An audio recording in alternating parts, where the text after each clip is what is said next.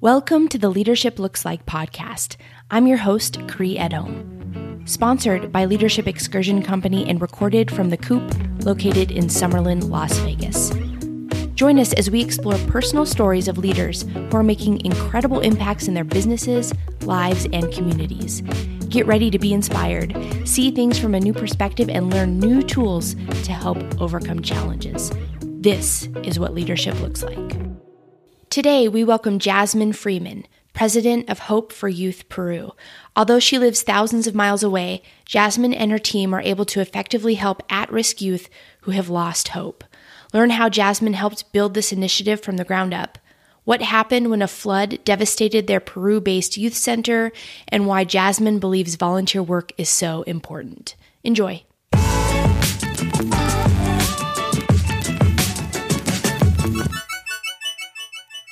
Jasmine, welcome to the podcast. Thank you, Kree. I'm happy to be here. So I haven't seen you since September. I know, but I feel like I've seen you just because Facebook. I know, right? Because of Facebook, and um, we have a lot of common friends. We do. Yes. Yes. So that's nice. So, what have you been up to since September? Oh, since September, gosh, there's you know, there's a lot that's been going on. Um, so running a nonprofit uh, from the board of directors side. So our executive director and founder is in Peru. So helping her from the state side, doing anything that I can. And also my husband and I co-lead a trip to Peru. Um, it's not part of the same entity, but we go and we serve with that same nonprofit group. So uh, a little bit a different project, but also just recruiting our team, getting everything ready. And now we're getting ready to start training the team. We've kind of established who's going and mm-hmm. the next, the next phase is here. Um, and then working and, and, and momming and, uh, gosh, I don't know. I'm sure there's other things, but those are the, the big ones. Yeah. Do you need two of you? I would love that. I would love, but I would right. probably fill the second one schedule up just as bad as I have the first one. yeah. Yeah. So, um, you know, speaking of Facebook, because you, you kind of take that for granted. You don't see people for a long time, but yet you're following what they're doing. Mm-hmm. And um, I saw some posts about Peru. Tell me, let's, let's dive into that a little more specifically. How long have you been involved with this organization? And what, first of all, what's the name of the organization? So the name of the organization is Hope for Youth. Okay. And we're Las Vegas based nonprofit that serves in Peru. Mm-hmm. We're in a little barrio called Tablazo, and it's in uh, the town of Huanchaco. Um, it's on the coast of uh, of northern Peru, and um, we serve at risk teens, fifteen to twenty five years old. So that is what Hope for Youth is. Okay and you're you're based in Las Vegas, but you're you're doing your efforts in Peru. Why Peru? So we got there. Um, it was it was all back to a mission trip that took place several years ago, and one of the women that were on the trip with me at the time um, she and uh, her son was about the same age as my son. So on the way back, she approached me in the airport, said, Hey, can we go get a cup of coffee and talk? So we did. And while we were doing that, she, she told me that she had plans to move to Peru and that once her son graduated and you know she was kind of done with you know she not done as a single mom you know you're never done but she had raised him he'd be going to college and the next was her time to follow what her passions were, and that would be going to Peru and serving alongside another nonprofit. And she did that. She asked me if I would lead the trip the following year, which I agreed to, and I did. And uh, after a few years, that nonprofit just as some nonprofits do it just it had to close its doors but she didn't feel like her work was done there and she wanted to stay and uh, she identified um, this specific group that she wanted to serve. And the nonprofit that she was working with before was kind of everybody. They served everybody. And so she, um, she knew that kids, teens were her, her group. And she started Hope for Youth and asked me if I would be on her board of directors. So I agreed. And that's here we are almost three years later. What do you do on the board? I'm the president. Okay. So what don't we do? You're right. we're small and we're new. Um, so we all just kind of do everything. Yeah. What types of services do you provide? Oh, goodness. So we do prevention. So, and that looks like having a community center. We're right in the barrio, which is a um, impoverished neighborhood. Um, the homes can be uh, n- nice with with brick and concrete, or they can be straw and dirt. I mean, it it, it can range from place to place, and they just kind of go right alongside each other up the street, and um, they don't really own the land that they're on, so they could lose their property at any time. But they just kind of plant themselves there in hopes to come down uh, uh, from the outer regions of these cities to get work and, and start a life. And um, so she's planted herself right in the middle, in the heart of that community. And the community center provides things like English classes or dance classes, fitness classes, anything that um, we have a skill set for or a volunteer that's willing to come in and, and teach the kids. We have it on the schedule and it attracts the kids to come in and hang out and they get to create positive peer relationships. They get encouragement, they get support, they get to identify skills in themselves and develop confidence. So there's a lot of things that go along with that preventative care that just kind of happens organically in our community center. And then we also have um, rehabilitation. We have a detention center that we're partnered up with in the Trujillo area, and mm-hmm. we go into the city there and um, uh, we work with five different programs, and um, there are about 50 to 55 boys in each program. It's a boys only detention center, and um, we're there five days a week. And so the programs look like um, English classes, they do have like a fun day, and then they also do some spiritual mentorship and discipleship with the kids too. So they get a lot of different um, exposure with us, and the rehab we have a um, a psychologist that is a full time volunteer right now. Hopefully, we can get her on staff at some point, and she does a lot of uh, work with the boys as well. So that's the prevention and um, aftercare when the boys are released, or with the kids that maybe have some special situations. We have uh, a few that are actually living in their, our community center. So we have it's it's um used to be a restaurant and a hostel, a 14 bedroom hostel and we have converted it into our entire community center. So we've got some kids living there with us. We've got uh, job placement with some of the kids that are coming out of the detention center. They're coming to us and saying, "I want to change my life. I want to do something differently," and um, just connecting them with with people that are willing to work with them in the community or mentoring them having them come alongside and serve with our organization and then just you know helping them to find some of those skills and talents and abilities that they can move forward with into their future. Okay. How long have you had the community center? It's actually since april of last year so one year okay. this is our one year. Yeah so what was that like? What was it like um kind of managing that from afar how many mm. miles away are you? Are you? Oh gosh, a lot. I'll have to Google it. Um, we are. We're a lot, and it takes a long time to get there because it's not an easy place to fly to. Mm. Um, it usually takes us a whole day to get there and a whole day to get home. Um, the the community center managing that from afar it was interesting when when Ileana first moved into the community center she was just renting uh, the first floor and by the time we went to visit her in August, she had the entire building and she she let us know that down there.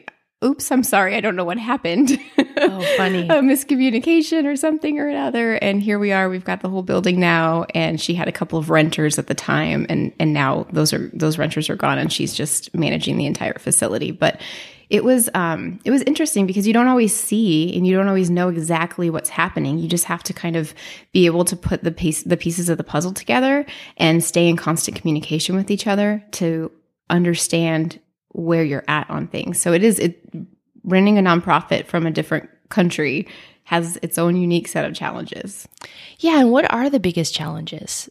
I mean, other than the obvious, which is is distance. So it sounds like you have someone there mm-hmm. who's there.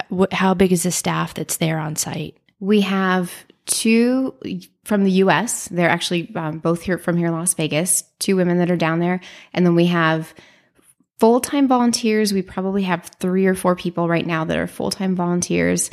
We're hoping to get a couple of them on staff this year.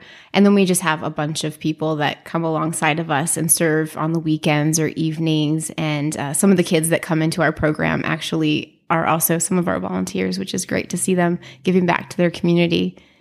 And um, as far as challenges go, I would say one of the biggest ones is not being there. Um, some people are are called to go and to serve and uh, that for me that's what Ileana is obviously you know she was called to go and to serve and in my case I was called to do things from here and run run things from the ground here. So I think it's hard to not be there. I'm very hands on, and I love I love when we get to be down there for ten days, and it's never long enough. Um, but life looks different for me, and so that's how I get to to be part of it. Um, also, I think just you you never know, you know, like with with being in a different country. You never know what cultural stuff she may be experiencing that she has to make decisions based on what that temperature that that climate is like and we as a board of directors may have a completely different idea because of how we are used to doing things or seeing things done and so being able to talk through that with each other and understand where she's coming from and um, having empathy for that where she's at what she's trying to accomplish and what we're trying to accomplish together so i think those are some of the things that we've all struggled with along the way. But I think that just being able to talk to each other through the process has been what's been our saving grace. Just being able to say, I know you're frustrated or I'm frustrated right now, but you know, here's what our common common goal is and and talking through that with each other. Yeah. How often do you get to visit Peru? Um, right now I visit once a year. Okay. So you go mm-hmm. once a year, but you're in constant communication. Yeah. With um with the team there and um, talk about what success looks like for you and your organization. Hmm. I think success looks like being there, being active. Um, it looks like a kid who has found purpose for their life, that a, a kid who realizes their potential, um, a kid who finds confidence and who can um, just find joy in in life again. Um, yeah, I think that's what it looks like. And for someone who does not understand or has never been to Peru, tell me about the culture that's there and and how this this really helps anyone who goes through the program and takes advantage of your services, mm-hmm. how that helps them uh, with their success. The culture that I've experienced mm-hmm. is um, one of these these families come uh, a lot of times come down from the jungle, which um, is nearby for them, and they come down and create these these lives in the barrio. Uh, they create these homes in the barrio. They're trying to find a, better life or or make a change for themselves, but maybe generationally uh, they don't see that happen right away. Or um, it can be generations later that they're still kind of stuck in that barrio. Um, marriage doesn't seem to be as big of a priority. So there's a lot of couples that create families that aren't married, and um, the men typically leave. And there's a lot of single moms in the community, and the single moms are trying to work and and raise their kids, and their kids um, may or may not be able to go to school because school's not.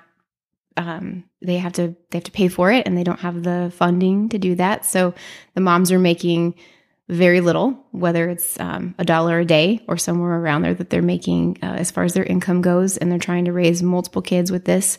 Um, we've been in homes where they they raise their um, chickens and their guinea pigs and everything right there in the house with them, and they've got the dirt floors and the one mattress that everybody you know kind of snuggles up and, and sleeps on together, and um, it's very it's very modest, but they've been you know very kind and very open and generous. And and um, I would say that the kids though the the kids are the demographic we serve because we've seen that they just kind of get set aside like they're they're at this age now where if they're making bad, bad decisions for their life or poor decisions their parents have kind of given up on them they're like you know why they've asked us why are you here why are you serving them like they you know it's hopeless. You know, they're lost. They're they're bad, and um, we don't believe that. So we, you know, we just we see that there's there's something there for them, and that they they can have hope in their future.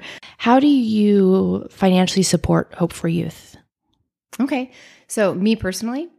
or yeah, just anybody in general. Well, as the president, mm-hmm. I mean, mm-hmm. you're probably fundraising and and yeah. you know how do you, how do you make all this happen financially? Okay. Yeah. So one, I I have the expectation of myself that we give. And so um, my husband and I definitely do that. And then another is that I get out there and just pound the pavement and I'm constantly asking people for money. I'm always out there, um, whether I'm on Facebook or I'm having an event or somebody on our board is hosting something at their house. But we're that's that's our job as being members of the board here in the States. And for any board, I'm sure that it's very similar. You have to find the funding to keep doing what you're doing. And right now it's all private funding. And um, we just have a handful of monthly donors. So I just recently had a birthday fundraiser, and my goal was to try and get X number of monthly donors on board with us, even if they were just giving, you know, a few dollars a month, just whatever they can give is um, is going to be used well and it's it's going to go a long way there so we're always always looking for money and i, I feel like i've become um, like a, a part-time fundraiser or maybe a full-time fundraiser in my right. in my life right mm-hmm. so while you're the president of hope for youth um, what else do you have going on um, so i work full-time and um, my schedule is four days a week. It's typically supposed to be four tens, but I tend to do a little closer to 10 or 12 a day and uh, try to get done what I can. And then um, my husband and I lead the trip to Peru every year, which is part of our church. So um, we do that, and that it's you would think that that's just a one week commitment, but it really takes several months to get going. And um, in addition to the recruiting and then team building and team training, um, we have my husband and I have four kids. Um, I, I, have three with my husband, four total, and um, gosh, we we just we're on the go. I don't know, we're just doing stuff all the time. I love to have adventures, and I love to meet new people, and I love to volunteer in the community. So that's a lot of what fills my time up here is just going to different events that I can meet people that care about our community just as much as we do. Right. When you talk about organizing your annual trip to Peru, how many people do you take with you every year? Um, the, it can range. It can range. Uh, the first trip that I was on, there was about 25 of us, and um, I've had trips as little as a dozen people. And this year it looks like we're taking about 16. Okay. Mm-hmm. So, what does that planning look like? So we we we start recruiting several months out because it's a big commitment for people to make and we want to just keep instilling that in their mind if they're if they want to be part of the team. And and sometimes it takes you know some people make the decision right away and some people take several months. Um, i just had a guy that i met with two years ago and he just messaged me two days ago that he wants to sign up for the team and we're we were just about to cut off registration. So he had got in right under the wire and i thought gosh you know that that took two years to for him to to get to that point. But I think everybody goes when it's their time. Mm-hmm. And um, so once we get the team established, we have to map out our training schedule because we do, we want to make sure that everybody's hearts and minds are prepared for what they're going to experience when they're there as well. Um, you have to go in with an understanding of the culture. You have to go in with flexibility. You have to go in with um, just the heart to serve people and um, we have to talk about expectations ahead of time as well because what you expect might not be what you get. So, letting people understand what's ahead of them and then also giving that team a chance to create um, relationships with each other before they go is important. They're going to be rooming together. They're going to be spending the every moment together from the moment they wake up to the moment they go to sleep. They're in you know you have several days and and travel long travel with these people. So you want to make sure that they have a chance to warm up to each other before you get them on the ground. Yeah. Mm-hmm. so when you get a group of volunteers together is that different for you than let's say at your at your um, nine to five job or you said you work four tens but um, what is the difference between working with a team in a paid environment than working with a group of volunteers there is a difference. And it's funny you asked that question because I learned it after I led my first team. and I came home and I immediately went to um, meet with the the mission director and talk to him. And I said, I need leadership training. Like I know I've been leading in a lot of different ways at work and and and through other things, but leading people in this environment is different, and we got to talk about it. So, um, you have so many people coming from so many different walks of life and and in this case they didn't have that training together beforehand. They didn't have the time to develop a dynamic. So we got to where we are now because of the lessons that we learned over the last few years. Um, at work you you see these people day in and day out and you have a you understand their communication style. You understand their their flow. You know when they are, you know, good to go in and talk to or when they need a few minutes. Like you have just that that benefit of knowing that when you're with someone on a regular basis. Whereas these mission teams or these trip teams, they get kind of put together in a pretty fast way and they only spend a certain amount of time together and they may, you know, they're using their vacation time to go do this trip. They may want certain things out of this experience and um sometimes that may come across as selfish to the other team members because that's not what the plan was or you know so having to work through that with everybody in their own unique ways i guess understanding who you're working with and what drives them. And then it's it's similar to the kind of work you do but you don't have the benefit i guess of knowing them as well as you do people that you work with.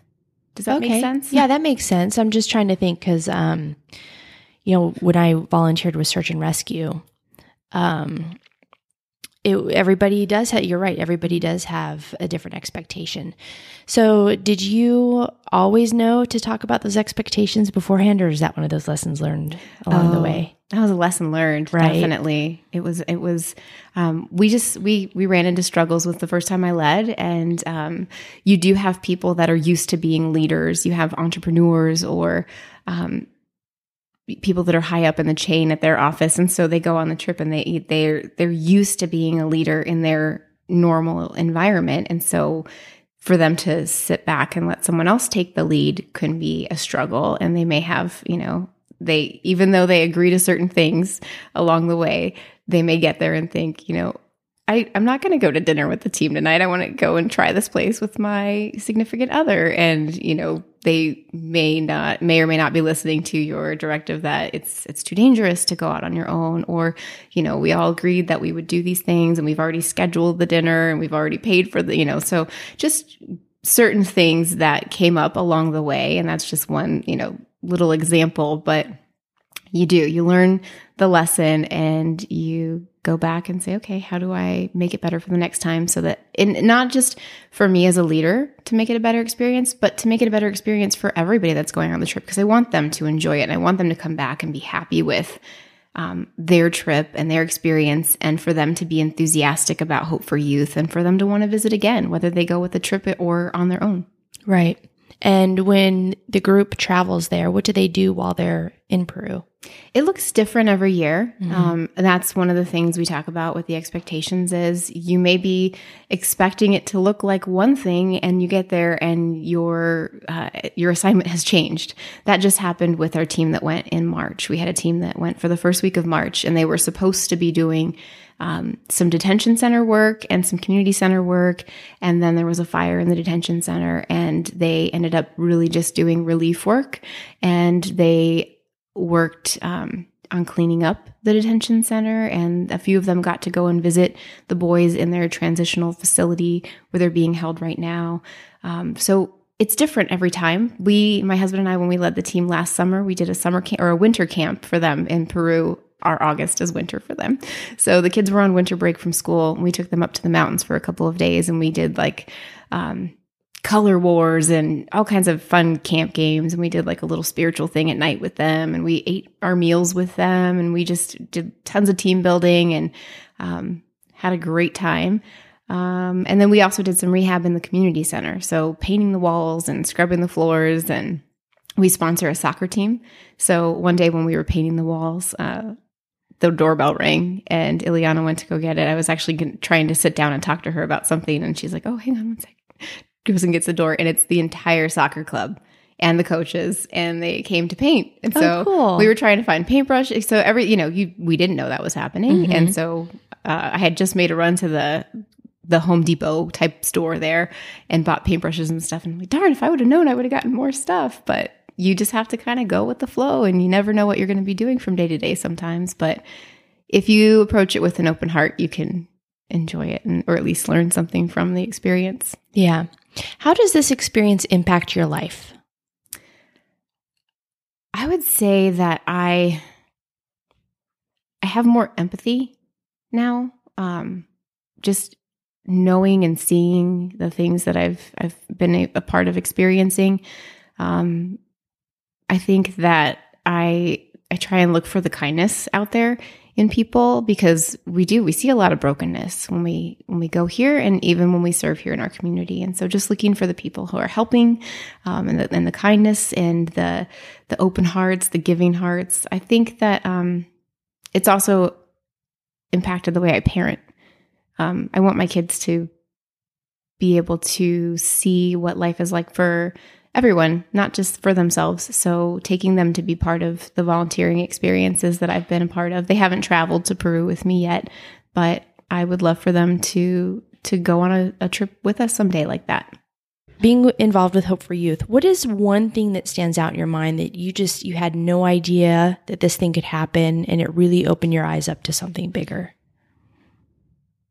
I would say that um, there was a, last year there was a flood in Peru. There were some really bad floods, and Ileana was in the states. She's our founder, and um, the the community was just devastated. There there were the the floods were coming down, and they were going straight through the areas we serve. They were just ruining people's i described the houses to you earlier i mean think dirt floors and there was just mud and, and gook and everything and all of their clothes and mattresses were just being ruined by this water coming in and mud coming in and she was here and she kind of had that feeling that we have like i'm here i can't do anything you know i can't do anything for you guys there other than you know raise awareness or support or, or you know whatever we could do from afar and her team um, of course, there was no staff, and most of her team are these teenagers, you know, 15, 16, 17, 18 year old kids.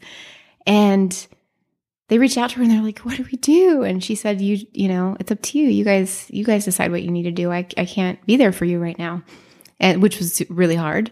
And they started to just look around and they started pulling together clothes and water and shoes and whatever they could find and they went out into the community and they started digging t- trenches and and hauling cars out of the way and just whatever they could do getting water to people and i think that just filled all of our hearts up. We were like they don't need us to be there. It's great that we are there with them but they've got this. And that i think i loved that because it it for me it made it that if Ileana decides one day that she needs to go home and that she can't serve there anymore that they're going to be okay because these kids know how to take care of their community and they have a heart to take care of their community. And um, being able to serve them in the way that we do just makes me that much more proud to be part of it. Right. That is spectacular. I love that story. Um, how on earth do you juggle uh, your nonprofit with your your job, your day to day job, and you have four kids mm-hmm. and your husband? Mm-hmm. How how are you managing your life? Um, you know, I just, I, I could come back with some kind of snide comment, but really, I, I just, you know, everything that I've picked to do, I've, I've chosen it and I've chosen it because I care about it. And if I care about it, I want to do a good job. So, um, I really, it's, it's a juggling act and, um, I have to know what's in front of me at any given time is what needs my attention and um, knowing how to prioritize and um, with with the nonprofit work and the trip work it was just me up until last year and then i was able to convince my husband to be part of the, the leadership with me and co-leading so he's now on the board of directors with hope for youth and he's never done that before but he's letting himself be stretched and and get out of his comfort zone. And he's also, um, for the first time, he led a trip with me last year. So we'd never we'd never traveled together on a on a trip like that before. And um, he'd been going to Cambodia every year, and he'd gone to Mexico and done home builds. And I would go to Peru every year, and we just kind of took turns tag teaming it and taking care of the kids as they were getting older. And right now, our youngest is seven, and our our middle kids are almost 13 and 14. Um, and then we have 22 year old, but we, we just, he supports me in everything I do, and he um, he just has has a heart for people like I do. So I think having him alongside of me is definitely a help. Um, but then he has a side business and uh, or a side hustle, and he's got full time work. So I, I think just both of us having empathy and understanding for each other when one of those things is calling us to to put in a little bit more, um, and just being able to talk about that and flex for each other. Um, and then yeah, just being able to also, I guess I have a, a group of girlfriends that I reach out to, and when I'm feeling like I can't take it or I'm stressed or um, I don't know what to do next, they're kind of like my tribe that I can call upon and and they just give me that extra oomph to like keep going. Yeah. Mm-hmm. At your regular job, do they know that you do the, this work, this nonprofit work? They do. And do you does it come up often in conversation while you're while you're at work? It doesn't come up often, mm-hmm. but it has come up on a couple of occasions. Um, before I leave for my trip is usually when it comes up, just because it's natural. Like, where are you going? Or you know, telling people to be away for a week or two, and then getting that the opportunity to say where I'm going. Um, I love to share it. I love to be open and let people know about what's out there, not because of my involvement with it, but because I want that awareness for Hope for Youth and anybody that will lend an ear. I want to talk to them about it. Yeah. Um, why should someone volunteer to, to do work in Peru or, or do mm-hmm. anything? Like, what's your opinion about volunteer work in general? I think volunteer work, it's it's life changing. Really, you you get this opportunity to see life from someone else's point of view when you serve them, and not just you know serve to do and and and show up and shovel something for a while. I mean, that's helpful. That's great. But when you actually let yourself, you know, your guard come down and get to know who you're serving and why you're serving them and why that thing's important that you're doing for them, I don't know, it just, it, it opens up your mind to what the world is like for them and maybe what their story is. Everybody has a story. And when you give yourself, you know, the opportunity to stop and, and listen to theirs and and you know give them the opportunity to share it because it, it's so it means so much to people to be able to share their story um, so i think for me that's that's been huge that's been huge for why it's important to me to volunteer and it just fills your heart up i mean it does for me it it doesn't matter which organization i'm serving with um, the organizations that I've chosen to serve, serve with, every time that we show up at an event or or do something, you you just you leave feeling happy that you were able to take part in that and that you were able to help somebody out today or that you know you, you took the load off someone else. So I, I feel like it's it's self serving in a way because you feel better when you when you volunteer like that or when you give. Um, and it's healing. Earlier on, you talked about leadership training Mm-hmm. And um, you know, you mentioned when it came to volunteer work, you thought, "Oh boy, I need I need some help here." Mm-hmm. You know, was that a struggle for you to do that, or did you just know right away? I'm I'm a little I'm in over my head. I, I could use some help. It was definitely a struggle. I want I want to do things and I want to be good at them, and I want to you know wow whoever it was that had the confidence in me to send me on that assignment and to come back and say i don't think i I did the best I could there. And um, maybe I wasn't as equipped as I thought I was to do that. So it was hard. And it was definitely hard to be down there in the thick of it and to be making those leadership leadership decisions and wondering if I was doing the right thing. And um, I think that just having that honesty with yourself, though, and that that's where you know I came in and said I, I need that training. Like I was journaling every night about the trip experience and just, you know, some of my journaling said, you know, said things like, I think I'm failing. I don't yeah, yeah. But, you know, I just, I wanted to, I wanted to do it better for the next go around. And when I, when I did that too, I also talked to some of the people that were on the trip just about what they were experiencing and tried to help, help them along the way, but ask them, you know, what I could do to, to make things better. Yeah. What is your definition of leadership? That's interesting because most of my um, work experience has been in the role of an assistant. but I keep finding myself in these leadership roles. And you wouldn't think that an assistant is a leader, but um, my my definition is that anybody can be a leader. Um, it's just really about who you are, and sometimes that is, you know, doesn't matter what title you have. If people um, can see what you're doing and be inspired by you to, to take action or that want to join you and, and, and partner with you on what you're doing. I mean, those are, that's leadership, you know, that's where, um, you're helping change the world and, um, you're helping change people's hearts by doing what you do. So I don't know. Yeah, it's a hard question. It is. It's a hard question, but Yeah. it's everybody. Yeah. Mm-hmm. And um you know you you spoke about the the kids in Peru and when you did not have leadership there, Mhm. established leadership. You know those kids stepped up into a leadership role and kind of led led by example, right? They did. Yeah. So I'm sure that was such a proud moment. Um, what do you do personally to stay motivated? Um, to, uh, you know, you have a lot of responsibility here in the States. I mean, what keeps you involved with this particular nonprofit? And what keeps you motivated to continue to grow it and make it better? One of the my one of my biggest motivations is when I get to go there and be on the ground for a little bit. I just come back so charged up and so full of ideas and excited to you know do as much as I can to make things happen.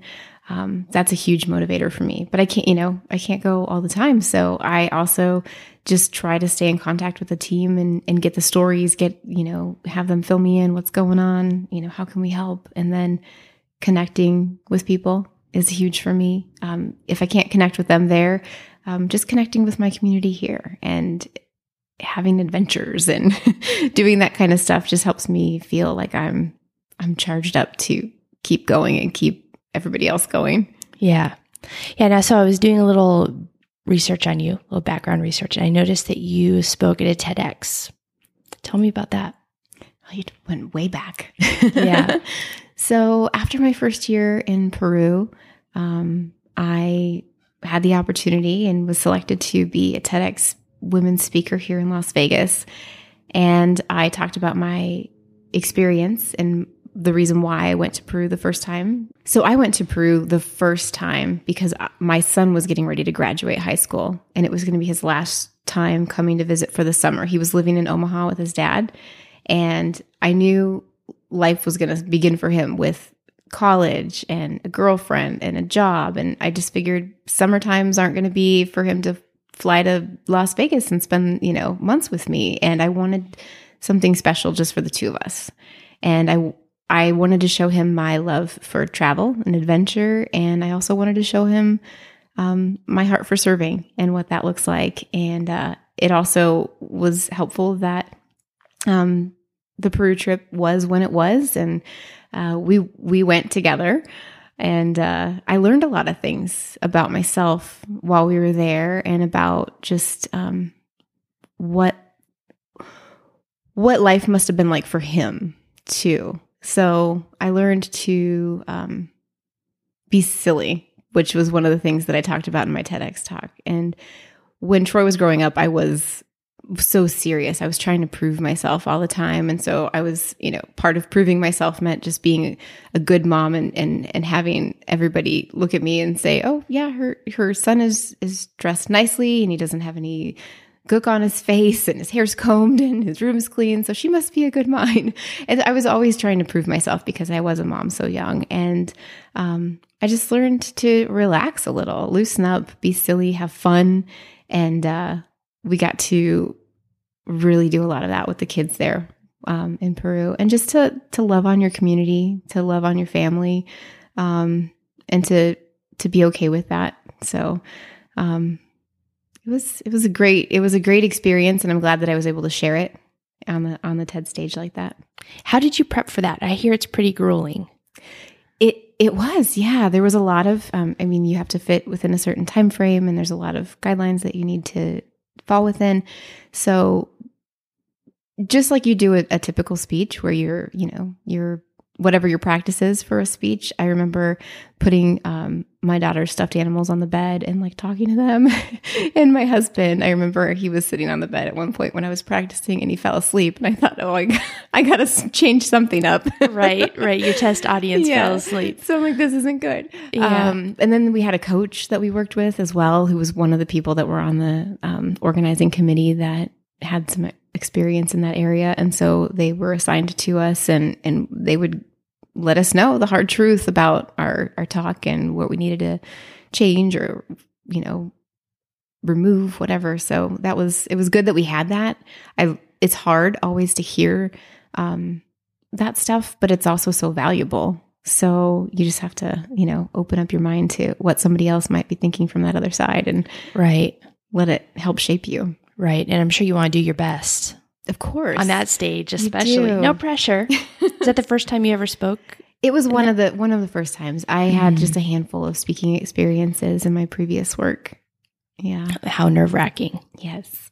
so you you you did your talk and it's out there for the world to see now. It is, is it? Oh. With the with the greatest screenshot.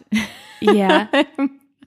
I'm just making this, you know, I talk with my hands and so the gesture is the uh the screenshot on the picture. Yeah, I saw that. It's I know what you're goofy. talking about. Yeah, but it goes but, with the title. yeah, exactly. it, um, and I don't remember the t- title exactly, and you alluded to, it, but what was the title? From zero to silly. Yes, from zero to silly. Mm-hmm. That's right. That's yeah. right.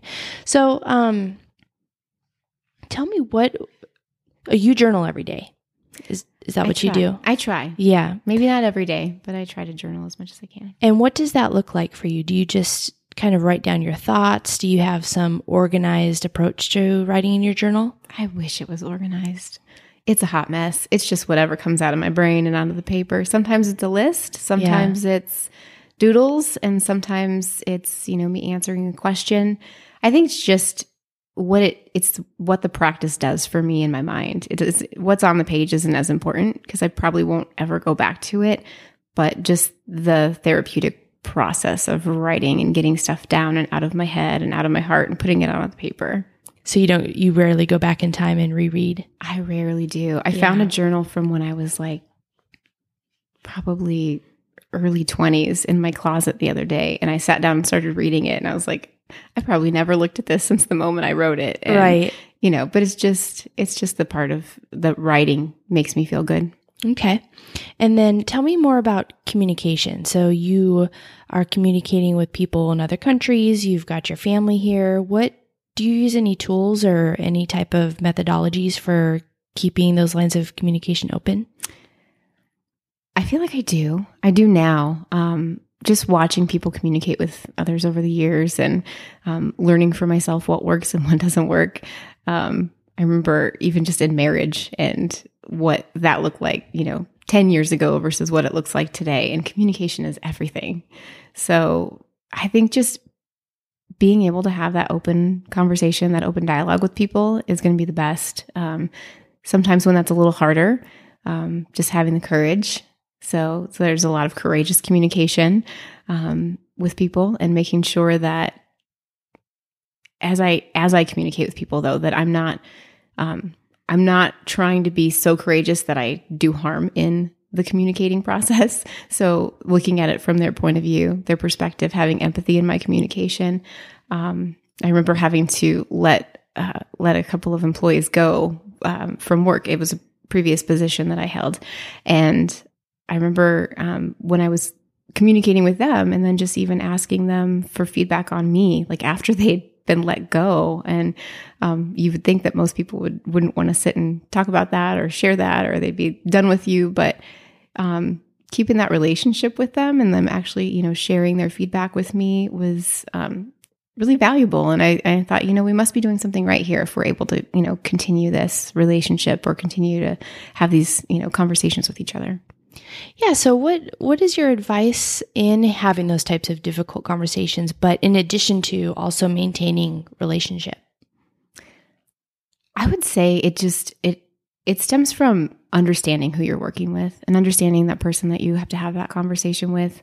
Um, you can go really far with just trying to put yourself in someone else's shoes and um, maybe not going in on the defensive. You know, you you want to plan for the different scenarios that that may or may not come up, and and have things at the ready in case you need to. But when you when you can go in with that that um, understanding of the other person in mind and wanting to really get something out of it for both of you, um, that whole win-win scenario, like um, I think that there's just so they're they're able to receive what you have to give in that moment a lot better. Yeah. Do you maintain those relationships after after the person, you know? I have, Yeah. um, I have, but I've also I've I worked in a very small environment, and so you know uh, we we got to know each other pretty well during that time, and I just feel like you know people people matter, and you know every, like you like I told you earlier, everybody has a story, and so while they may not have been the best fit for where they were at that moment, um, and they weren't happy, they weren't necessarily happy with where they were at either. It, it- so when we parted ways, it was an understanding that um, was making room for what was really right for them to come into their life. Yeah. A couple times during this conversation, you've talked about lessons learned and Mhm. how you um, not only recognize when you can make an improvement, but then um, how you implement it. So, talk to us about how you do that when it comes to those lessons that you learn along the way. Yeah, I think it it comes in the um, those moments of reflection. So you have to have time to to pause, which is really hard uh, to to to fit that in. But for me, that's where the writing happens, or you know that moment where I get to journal.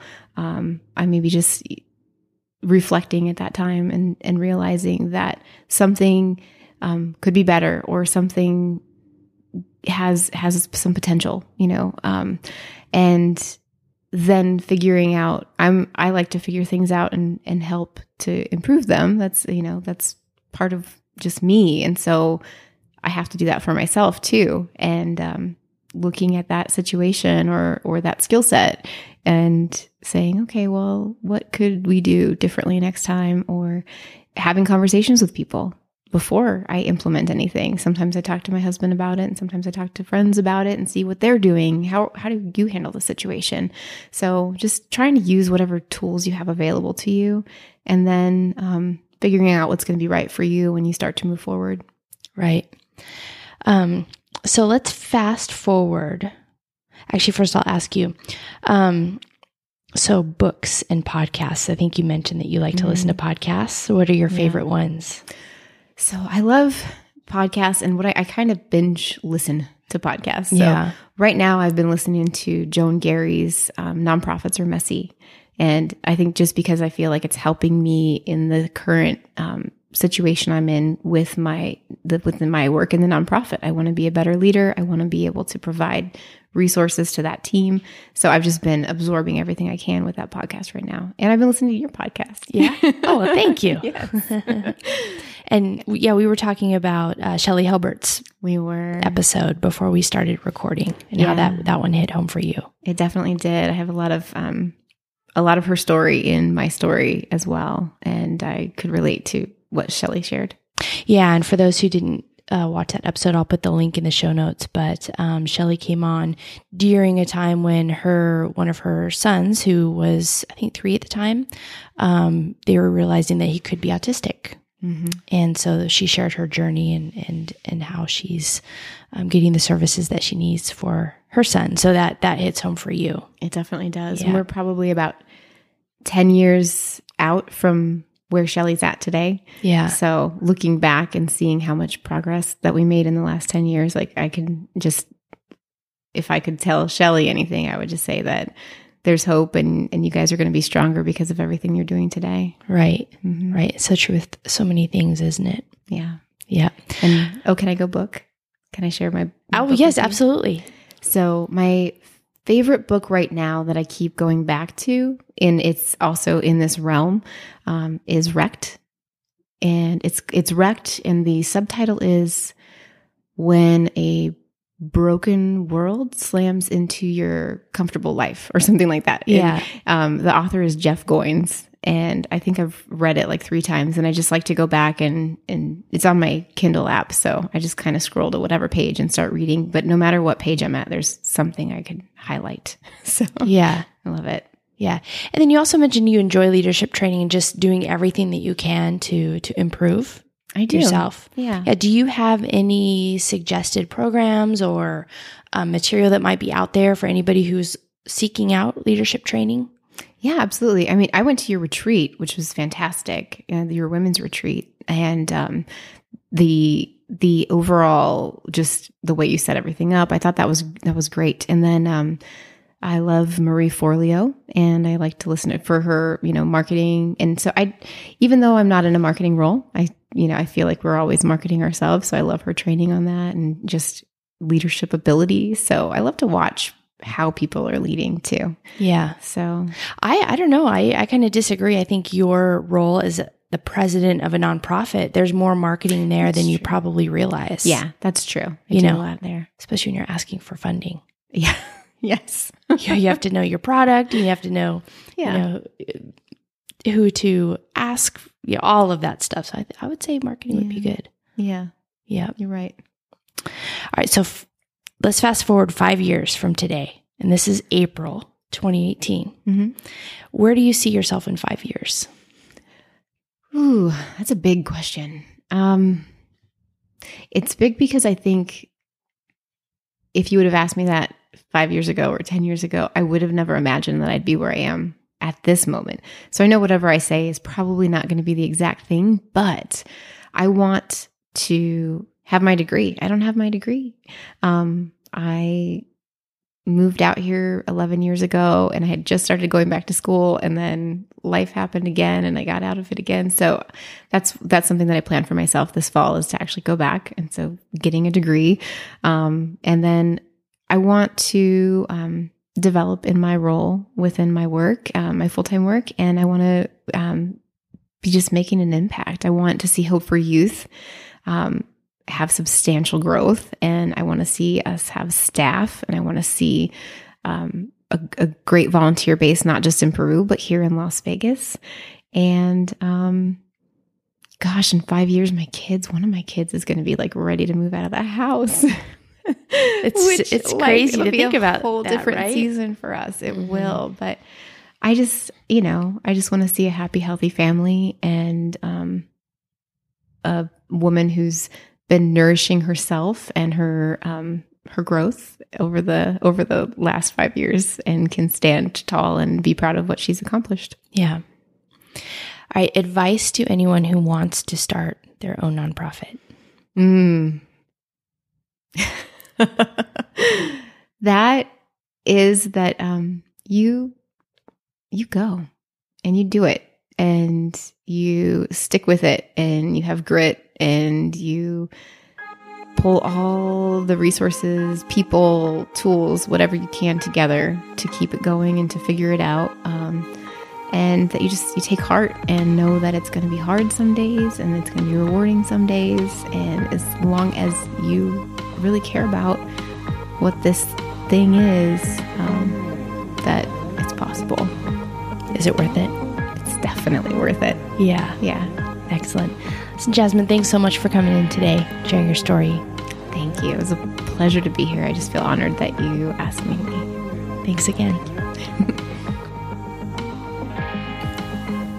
you can find the link to Jasmine's TEDx talk in the show notes and visit hopeforyouthperu.org to learn more about the work that Jasmine and her team are doing to support at risk youth in Peru. Thanks as always for tuning in. If you have any questions or comments about today's episode, visit the Leadership Looks Like Facebook page. We'd love to hear from you. Leadership Looks Like is a podcast dedicated to leaders everywhere. Our mission is to show that leaders come from all different backgrounds, ages, colors, shapes, and sizes. For more information about our project or to become a contributor, visit leadershiplookslike.org.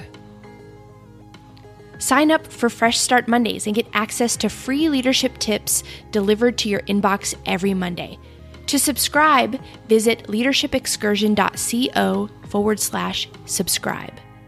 And finally, The Coop, Las Vegas's newest co working location with a focus on community and collaboration. If you're a small business owner looking for office space and amenities and would like to be located in Summerlin, visit thecoopcowork.com. Until next time, continue to inspire and support one another through effective leadership. I'm your host, Cree Edholm. See you again next week.